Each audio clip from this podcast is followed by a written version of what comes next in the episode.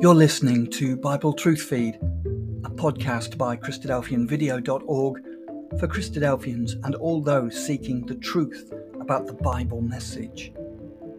Join us now as we present our latest episode. Who is God? How do we get to know him? All right? But first of all, come with me to Genesis chapter 1. Genesis chapter 1. And verse 1. Notice that, who is God?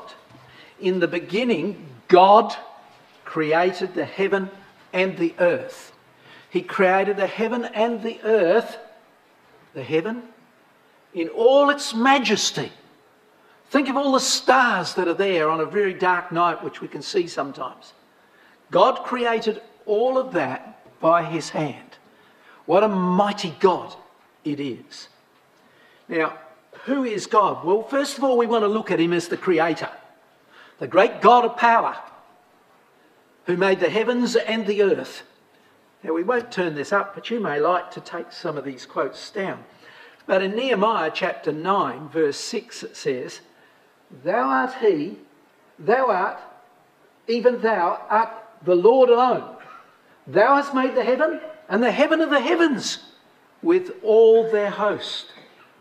And in Jeremiah chapter 33 verse 2, using the ESV version, it says, "Thus saith the Lord who made the earth and the Lord who formed it to establish it, the Lord is his name."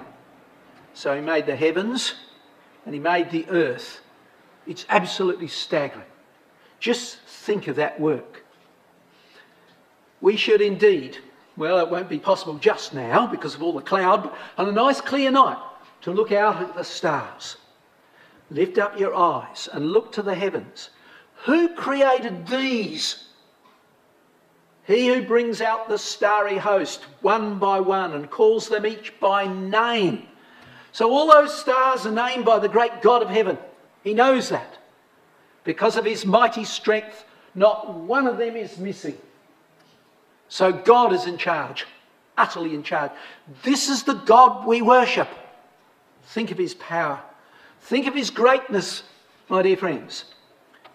The heavens contain, they say, and they don't really know, but 10 trillion billion very beautiful stars. Look at it. There's a little photograph with some of the powerful telescopes man has. Just think of it. This is our God who made them. But something else we need to know. The universe is a very dangerous place to be. Very dangerous. Except in a few spots. In 2009, we saw how dangerous the universe were. 2 galaxies, that's a great group of stars, thousands of stars. Here they are, collided. 2 galaxies smashed into each other. Boom! Came towards each other at a huge speed. And the consequence? Well, when they collided, they came in, some missed and went out like that. But those that didn't, they spread out like that. Crashed in. Amazing. A huge collision took place. We saw that. The scientists saw that with their telescopes. So you see, when you look at the universe, it's not a safe spot. Sometimes stars explode, releasing massive amounts of radiation. Here, 2007, a star exploded. Another one, photographed by the Hubble spaceship, exploding here. Incredible. It's a very dangerous place out there. Very dangerous. We're hearing a bit of that now, aren't we? Maybe that's emphasising it for us. A very dangerous place, but outer space much more so than here. All right? So, here's 3 of the galaxies. There's thousands, probably millions of galaxies, great accumulations of stars in the outer space out there. And only one type that we know of is safe. All are dangerous. Very dangerous. Very dangerous. Colliding into each other, releasing massive amounts of radiation. Huge collisions taking place. It's very dangerous indeed. But there's apparently only one galaxy we know of that, well, it's not even safe itself, but it's only safe in one or two spots. It's safe in a few spots. It's safe, amazingly, where the earth is. Amazingly, where the earth is. There's the great creator. He's put us in a spot that's safe, and it's only safe between some of those wings in that galaxy, and that's where we are. And we're there, surrounding or going around one star, the sun. You see, so here are the heavens containing 10 trillion billion very beautiful stars. But God is clearly in charge, supremely powerful. The heavens declare the glory of God. So if you want to know much about the God of that you're worshipping, go out at night, on a really dark night, and look at the stars. We use a great telescope like they have done here to photograph this. And you can see the majesty of the great creator that we served. What a wonderful God he is. The heavens declare his glory. It's truly amazing, brethren and sisters, young people, friends. But who is God? Well, he was the creator, but he is also very caring. Very caring. And that's wonderful to know. Psalm 34 says this, "O taste and see that the Lord is good. Blessed is the man that trusteth in him." That's what we've got to be. That's what we're called to tonight. To see the greatness of God and his love and care towards us. Proverbs 29 verse 25 says, "Whoso putteth his trust in the Lord shall be safe." Do you do that? Are you doing that? That's what you should be doing. Putting your trust in the great God of heaven, the mighty creator who has made all things. But now, we're still probably in Genesis chapter 1, verse 1. In the beginning, God created the heaven and the earth. And the earth. Where we are. Look at the danger of the heavens out there. Probably made, yes, long, long ago. But he organised the earth and made the earth at the time of creation. Isaiah 40 says this. Maybe we could turn it up. You look with me to Isaiah 40 and verse 12. Just think of this as we're looking this quote up, or when we turn to it, that God measured the heavens and decided on where the earth would be. Oh, it's truly amazing. Isaiah chapter 40 verse 12, look at this. "Who hath measured the waters in the hollow of his hand, and meted out the heavens," there it is, "with the span, and comprehended the dust of the earth in a measure," all of it weighed out, "and weighed the mountains in scales and the hills in a balance, who hath directed the Spirit of the Lord, or been his counsellor, have taught him." You know, there's the great God we worship. An amazing God indeed, the great God of creation. But the creation of the earth was not a casual act. There was a plan in place. God was fulfilling a purpose that he had with this earth. And in Hebrews chapter 1, we won't turn to it, verse 10, it says, "Thou, Lord, in the beginning," Genesis chapter 1, verse 1, "hast laid the foundation of the earth, and the heavens are the work of thy hands." So he made this earth as well as the heavens. Amazing event. Now, look at verse 28 of this same chapter. Look what it says. "Hast thou not known? Hast thou not heard?" He's challenging us. "That the everlasting God, the Lord, the creator of the ends of the earth, fainteth not, neither is weary. There's no searching of his understanding." Now we're going to see that in a second. His wisdom is profound, and it's seen in the earth and where it is. There's the sun in its relative size, and there are the planets in their relative size. It's laid out for us, but squeezed together so we can get them in the one picture. All of it's laid out like that. Isn't that amazing? There's our solar system, okay? And a gentleman many, many years ago who believed in the Bible Sir Isaac Newton said this: "This is the most beautiful system could only proceed from an intelligent and powerful being." There we are, one of the most intelligent scientists of all time. As he looked out in the heavens, he says, look, and looked out upon our solar system, it could only be done by somebody hugely intelligent and hugely powerful. Amazing, utterly amazing. That's the God we worship. Now, let's look at our neighbours. The nearest neighbour planet is Venus. Some of you may have noticed Venus over in the western sky lately, very close to, I think it's Jupiter. And it's been quite amazing to be able to see them over the last couple of nights. But Venus is closer to the sun, so it's a touch warmer than here on the Earth. Could anybody tell me how hot Venus is? Any of the young ones? Please? 460 degrees centigrade. What temperatures does water boil at? 100. So all the sea would boil. 400 degrees, most of the land would melt. So would we if we were in Venus. They were going to land at Venus way back in the 1960s or 70s. They were going to send a satellite there. It was impossible. They realised that. So there's our neighbour, a little bit closer to the sun. There's the one a little bit distant from the sun. Do you like cold weather? Well, if you go to Venus, at Mars, what's that temperature? -60 degrees centigrade. If you went outside, you'd be frostbite instantly. You might even die with the clothing we're on. Within about 5-10 minutes, you'd be dead. There is our neighbours, a bit further away from the sun than we are. But now let's look at us. Now let's look at us.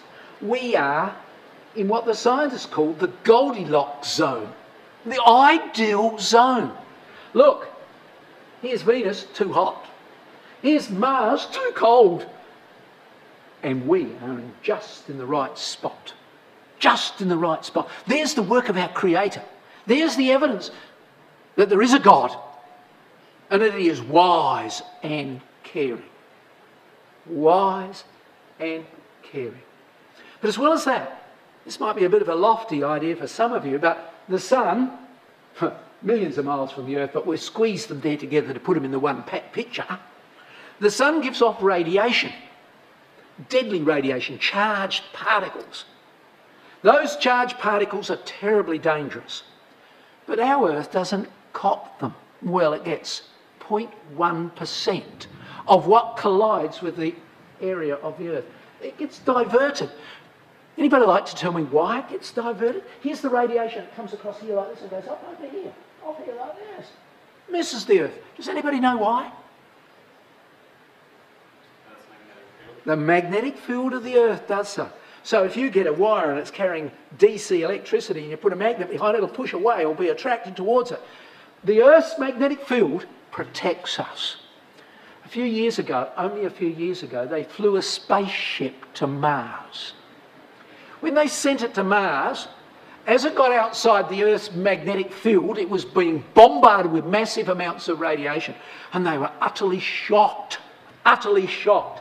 Space radiation a threat to astronauts. The Earth's magnetic field shields the planet from, listen, 99.9% of the harmful radiation. Aren't we cared for?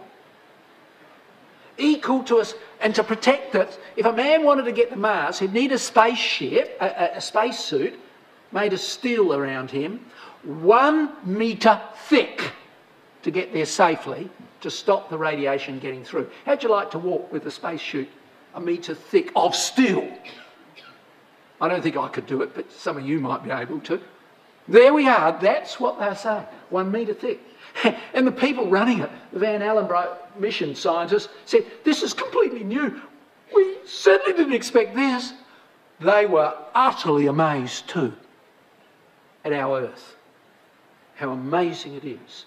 So that magnetic field diverts the deadly radiation away from us. Oh, amazing, amazing. Well, I don't know, I pressed the wrong button then for a moment. Okay, so God is supremely powerful. He has made all those heavens and he has put us in the only safe spot known. What an amazing God we have.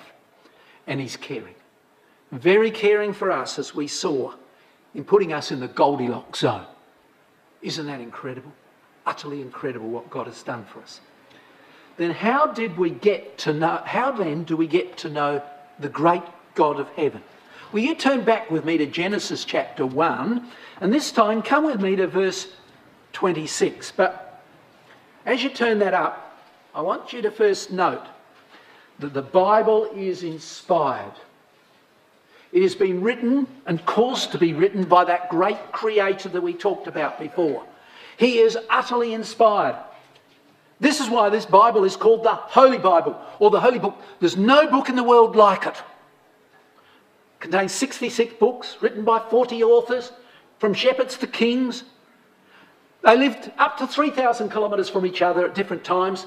Some lived 500 years apart from others, so they weren't talking necessarily to each other, spoke different languages, but all spoke the same inspired message, sent to them and given to them and put into their heads and minds by God. You see, why did they speak the same message? All Scripture is given by inspiration of that great God, and is profitable for doctrine, for reproof, for correction, for instruction of righteousness. Why? That the man of God, that might be us, man, woman, may be perfect, thoroughly furnished unto all good works. That's what this book's all about, to prepare us for the kingdom. So now, look back to Genesis 1, verse 26. And probably if you haven't got some of these points written down in your margin in pencil, you ought to. But look what it says there. And God, the Hebrew word Elohim, said, "Let us make man in our image and after our likeness. And let them that have dominion over the fish of the sea and over the fowl of the air and over the cattle and over all earth and over every creeping thing that creepeth upon the earth." There was his purpose with man. Now, he said, make him in our image. He was made us in the image of his angels, his mighty ones, his Elohim. God made us in his image. You know, on one occasion, the Lord appeared unto Abraham. He appeared unto Abraham, it's up here on the PowerPoint. He appeared unto Abraham while he sat in the tent door, and in the heat of the day, lo, three men, they were angels, stood by him. Abraham for a while didn't realise this till they started to speak of things that nobody else knew about but an angel sent from God. And he saw them and he ran to meet them from the tent door and bowed himself toward the ground and said, "Lo, Sarah my wife shall have a son." That's what he was told and he believed it. So here is the angels. Psalm 10 verse 12 says, "O Lord, O God, lift up thine hand." So the angels, manifesting God, have hands. He bowed the heavens also and came down, and darkness was under his feet. So we are made in the image of the angels. Can easily be mistaken, a man, for an angel. There might be one here tonight, for all we know. It can be so. They look like men.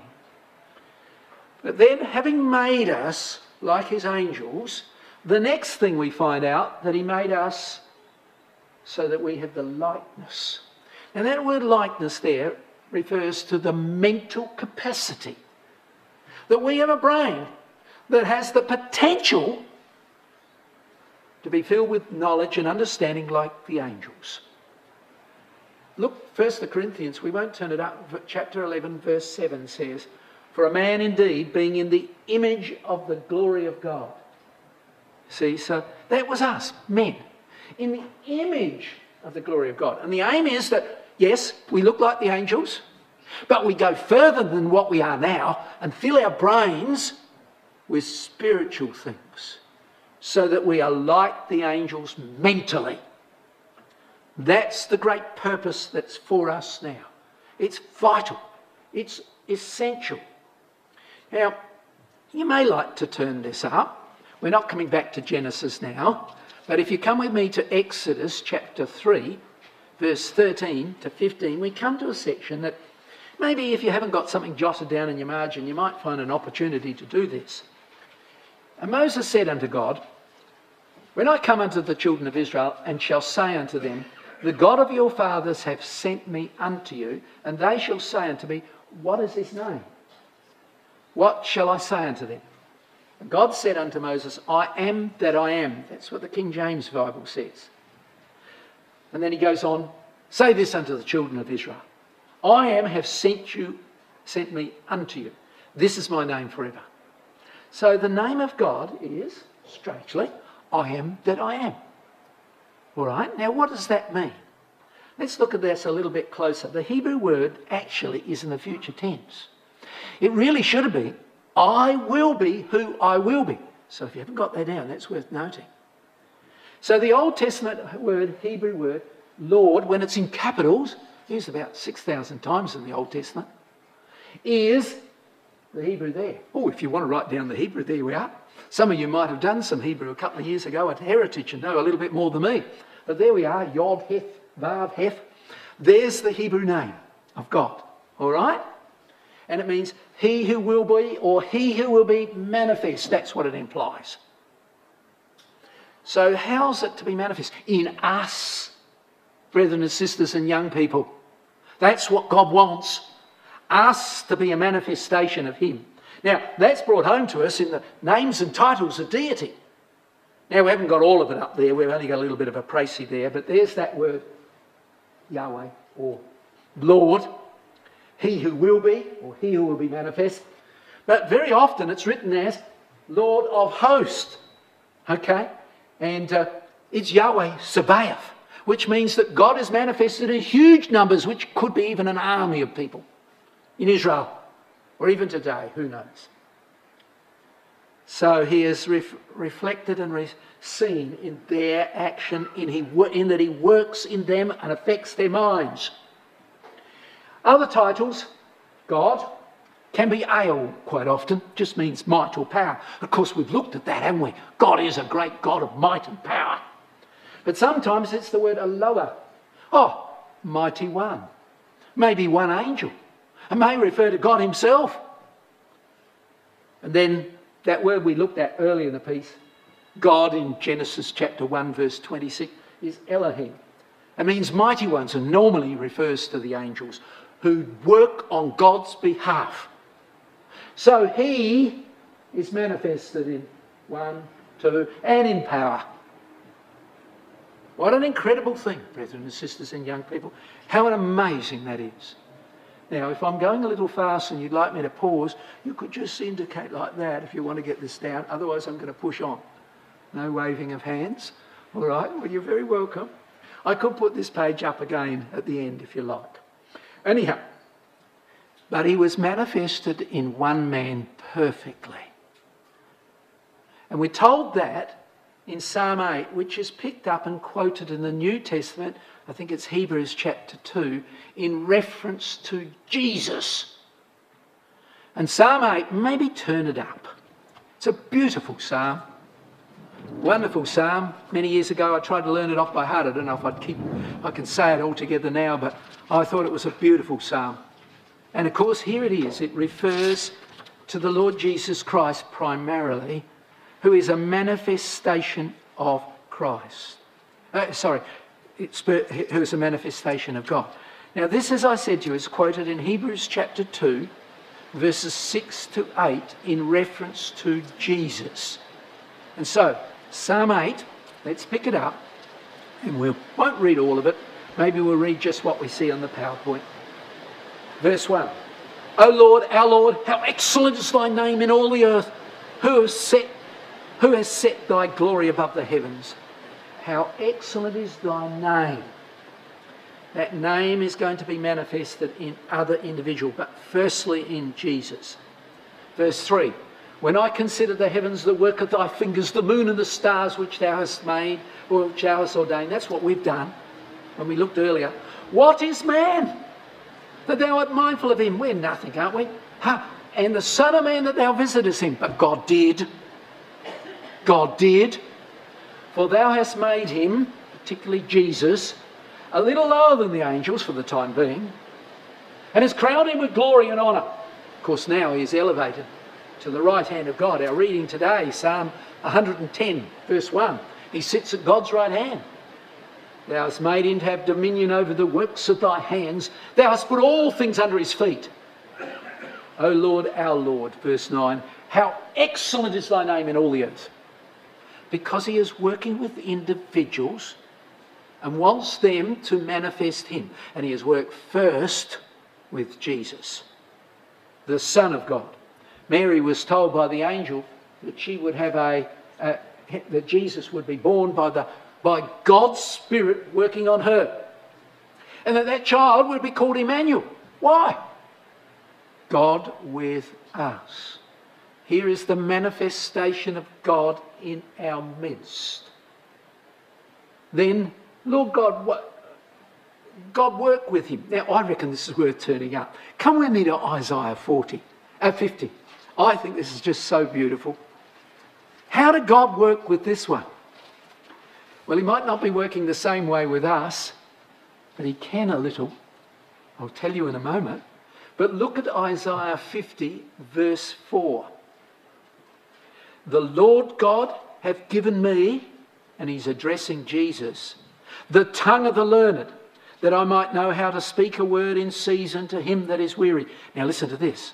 He waketh me, he wakeneth morning by morning. He wakeneth mine ear as the learned.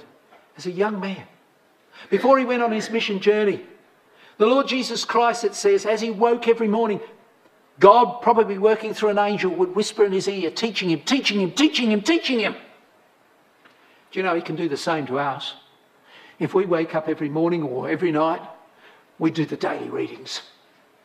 God's talking to us through the God's word, and it can change our thinking. And we can become not as good as Jesus, of course, but in some ways reflect the qualities of God that we've learnt.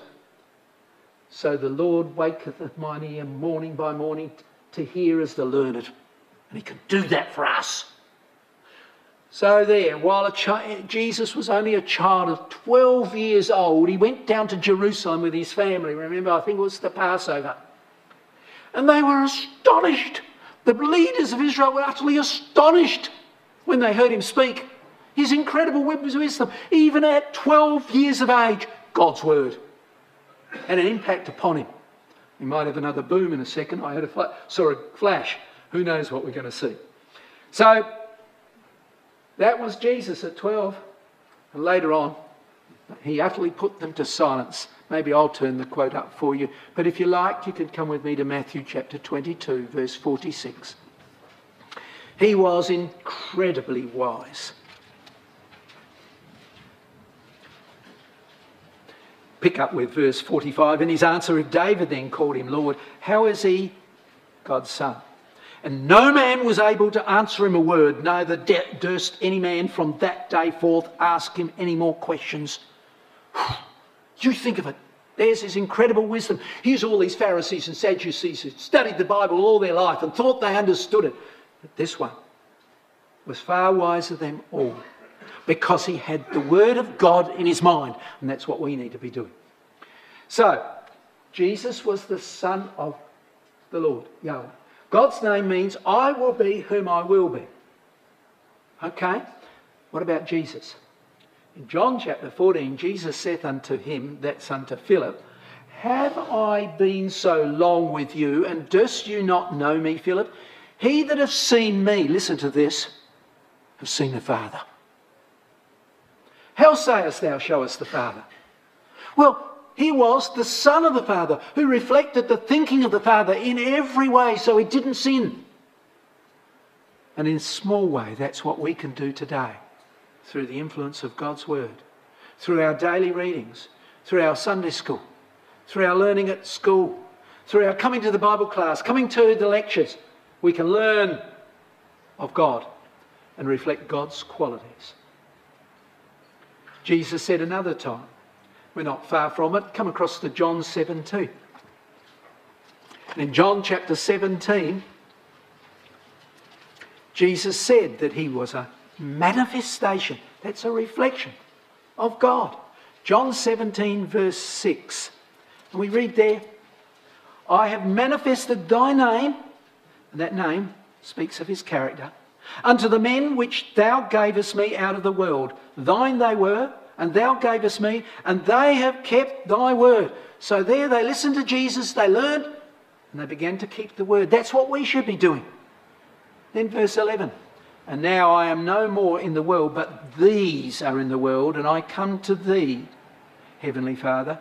Keep through thine own name those whom thou hast given me, that they may be one as we are. So you see, there went the apostles forward. They went forth and preached the word of God. And in many regards, we've still got it here, brethren and sisters, what they preached. And it can have the same impact upon us if we pay attention to God's word. We can become one in some way with God, but with God's Son, manifesting God's ways in this dark and degenerate world in which we live. So now come back with us to the reading, to Exodus chapter 33. And as we come to Exodus chapter 33, our focus now is more particularly upon us.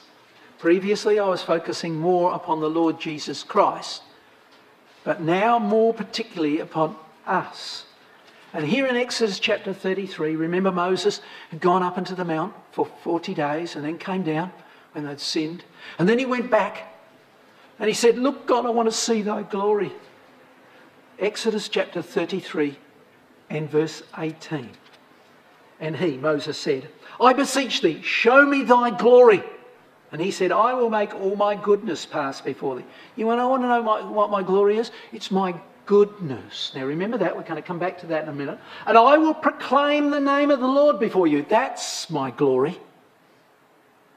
My goodness and my name, and will be gracious to whom I will be gracious, and will be show mercy on whom I shall show mercy.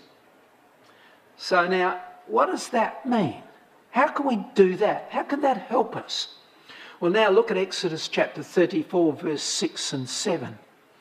And the Lord passed by before Moses and proclaimed, Yahweh, Yahweh Elohim, merciful.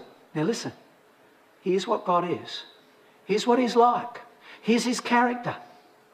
And remember, he will be manifest in mighty ones who do this.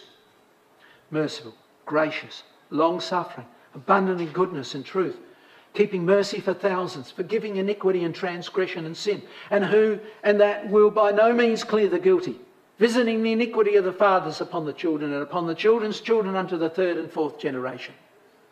So what is God like? He's merciful. He showed 7 prime qualities there. Mercy, grace, slow to anger, abounding in steadfast love and faithfulness, keeping love for thousands, and forgiving iniquity and transgression of sin, but will not follow the ways of wicked. Will not follow the wicked ways. There's God's ways, and that should be our ways. And if we do so, then we reflect the divine qualities of God, then we are fulfilling that name to some degree. He who will be manifest in mighty ones, which can be us, because we reflect those qualities. The New Testament is quite fascinating. Come with me to Romans chapter 11, if you like. It will be on the PowerPoint if you're taking notes. But in Romans chapter 11, I think that very beautifully brings that together. Romans 11, talking to Jews, the Jewish nation. And he says there in verse, we'll start with verse 21. For if God spared not the natural branches, take heed lest he also spare not thee. So he says, don't be like them, like natural Israel. Behold, therefore, the goodness. We saw those 7 qualities. Let's come back a moment. Or the first 6, there's the goodness. And then the severity of God on them who fell, severity, but toward thee goodness, if thou continue in his goodness, otherwise thou also shall be cut off. What happened to many of the nation of Israel? They were cut off. God showed mercy, goodness, to those who followed those wonderful characteristics. But those who failed to do so and refused to do so amongst Jewry, they will experience the severity of God. Look at the terrible sufferings Israel has had down through time. As they turn their back upon God, they have suffered greatly. Let us be individuals who manifest the goodness and quality of God today. We're going to see how we can do so more in a fraction of a second. So the believers become the sons of God. We won't turn this up, but in John chapter 17, verse 3, this is life eternal, that they, and we pray that's us, might know thee, the only true God. How do we know him? Because we know his qualities, his characteristics, the way he works, and we've seen it perfectly manifested in his Son, even the Lord Jesus Christ, that they might know thee, the only true God, and Jesus Christ. You know, at one point, 3 of the disciples went up into the Mount of Transfiguration. They saw Moses and Elijah, and then finally they disappeared. And the glory of Jesus was seen. And then finally, as they came down, the Spirit word said to them, "Hear ye him." That is Jesus Christ. He is the best manifestation. Hear ye him. And then as they were walking in the way to Jerusalem a year or so later on, the word of God said, "Follow him." That's what we need to do. Hear what he says through reading our daily readings and listening to him, hearkening to him, remembering it, and following it by trying to do it in our life today. Beloved, now are ye the sons of God, and it doth not yet appear what we shall be. That's in the kingdom age. But we know that when he shall appear, we shall be like him. Why? Well, we'll be like him in that we are manifesting his qualities and characteristics which come from the Scriptures. We've heard him. We've followed him. And we're walking in his ways today. So that we are a wonderful blessing in the kingdom age. There's supposed to be the upper room. But there will be that in the kingdom age.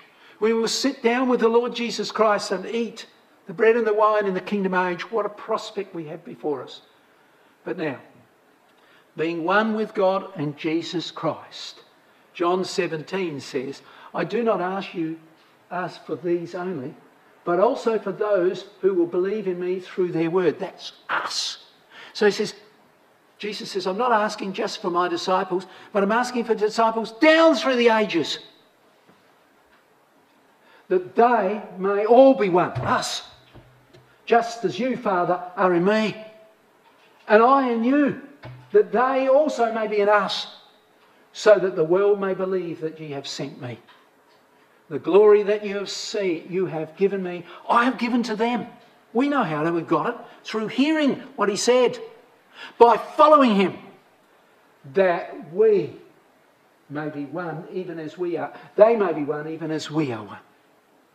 That we all might be one in that kingdom age, united in thoughts, united in work, united in the ways in which we follow. That's what we must be doing, brethren and sisters. So here's the message. There's God, the great creator of the heavens and the earth. And what did he do? He worked through his angels and also particularly through Jesus Christ. And the consequence was that it spread through the world to human beings. We pray like ourselves. I will be who I will be. He will be manifested in us if we follow those wonderful qualities and characteristics. And the consequence? Yahweh became one in a multitude. It's repeatedly said that, but you look with me to 1 Corinthians chapter 15, verse 8. 1 Corinthians chapter 15, verse 8. How could it become one? Well, it's a multitude of one. Verse 28, "And when all things shall be subdued unto him, then shall the Son also himself be subject unto him that put all things under him, that God may be all in all." And it goes on to speak about the believers, that they will be one with Christ. They'll be a multitudinous community, but one in that they stand along that line, following that one quality and characteristic. That's what we need to be doing. That's what we need to be doing. Dr. Thomas, many years ago, and I think I can read to all you because we're Christadelphians here, said this in the Herald of the Kingdom Age He said, man was not ushered into being for the purpose of being saved or lost, simply. God manifestation was the key purpose. Not human salvation was the grand purpose of the eternal spirit. So we manifest God. And if we do that, then we shall be saved. But he goes on to say, the salvation of a multitude is incidental to the manifestation. But it was not the end proposed.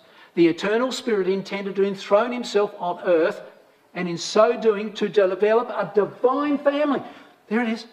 Christ, the believers in that day, and ourselves as one united family, as we saw a moment ago. Family from among men. And this family will be large enough to fill the whole earth when perfected.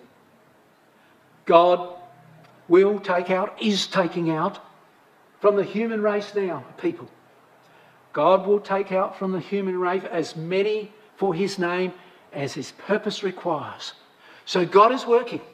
The time is running short.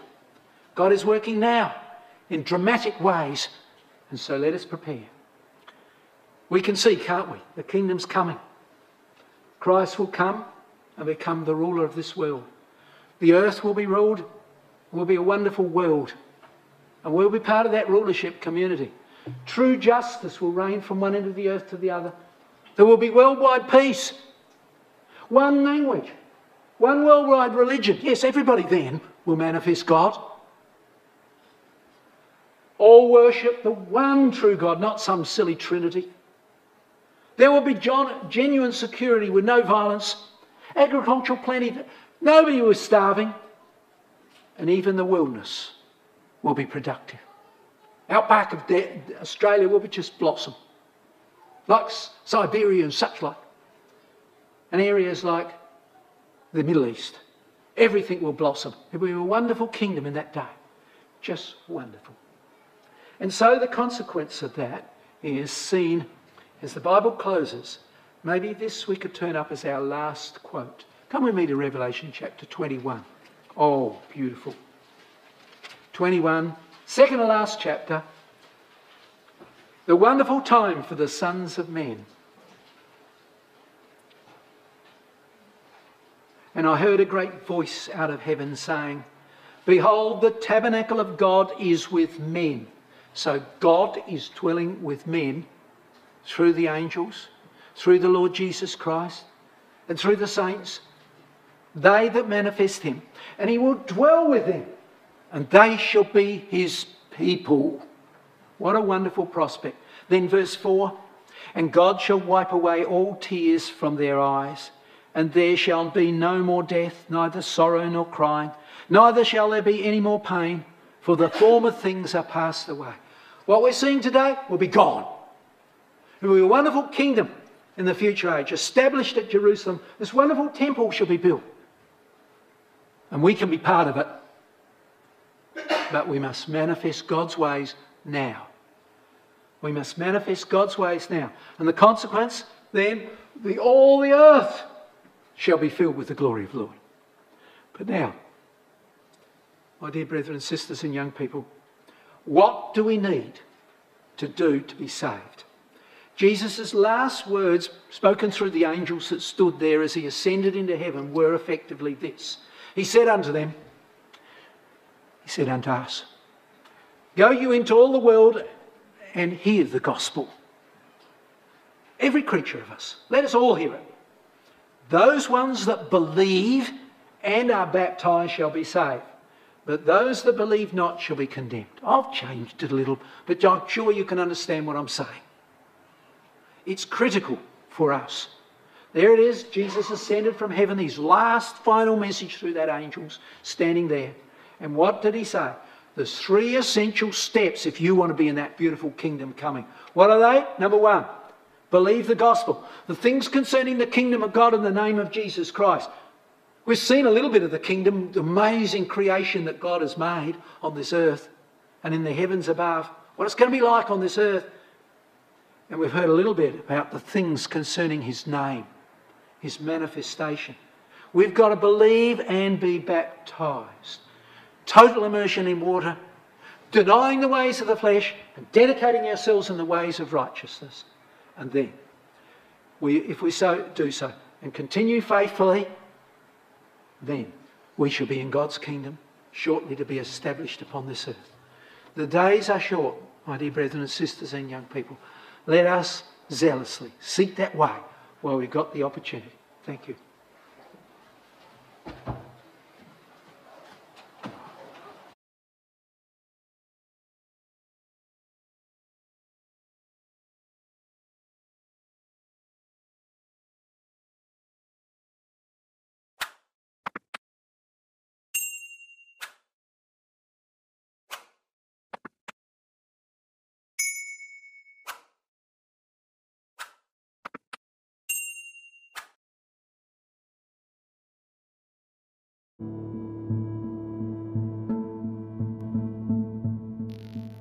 Thank you for joining us. We hope you found the episode helpful.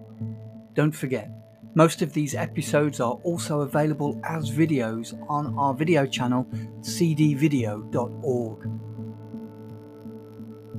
So head over and take a look.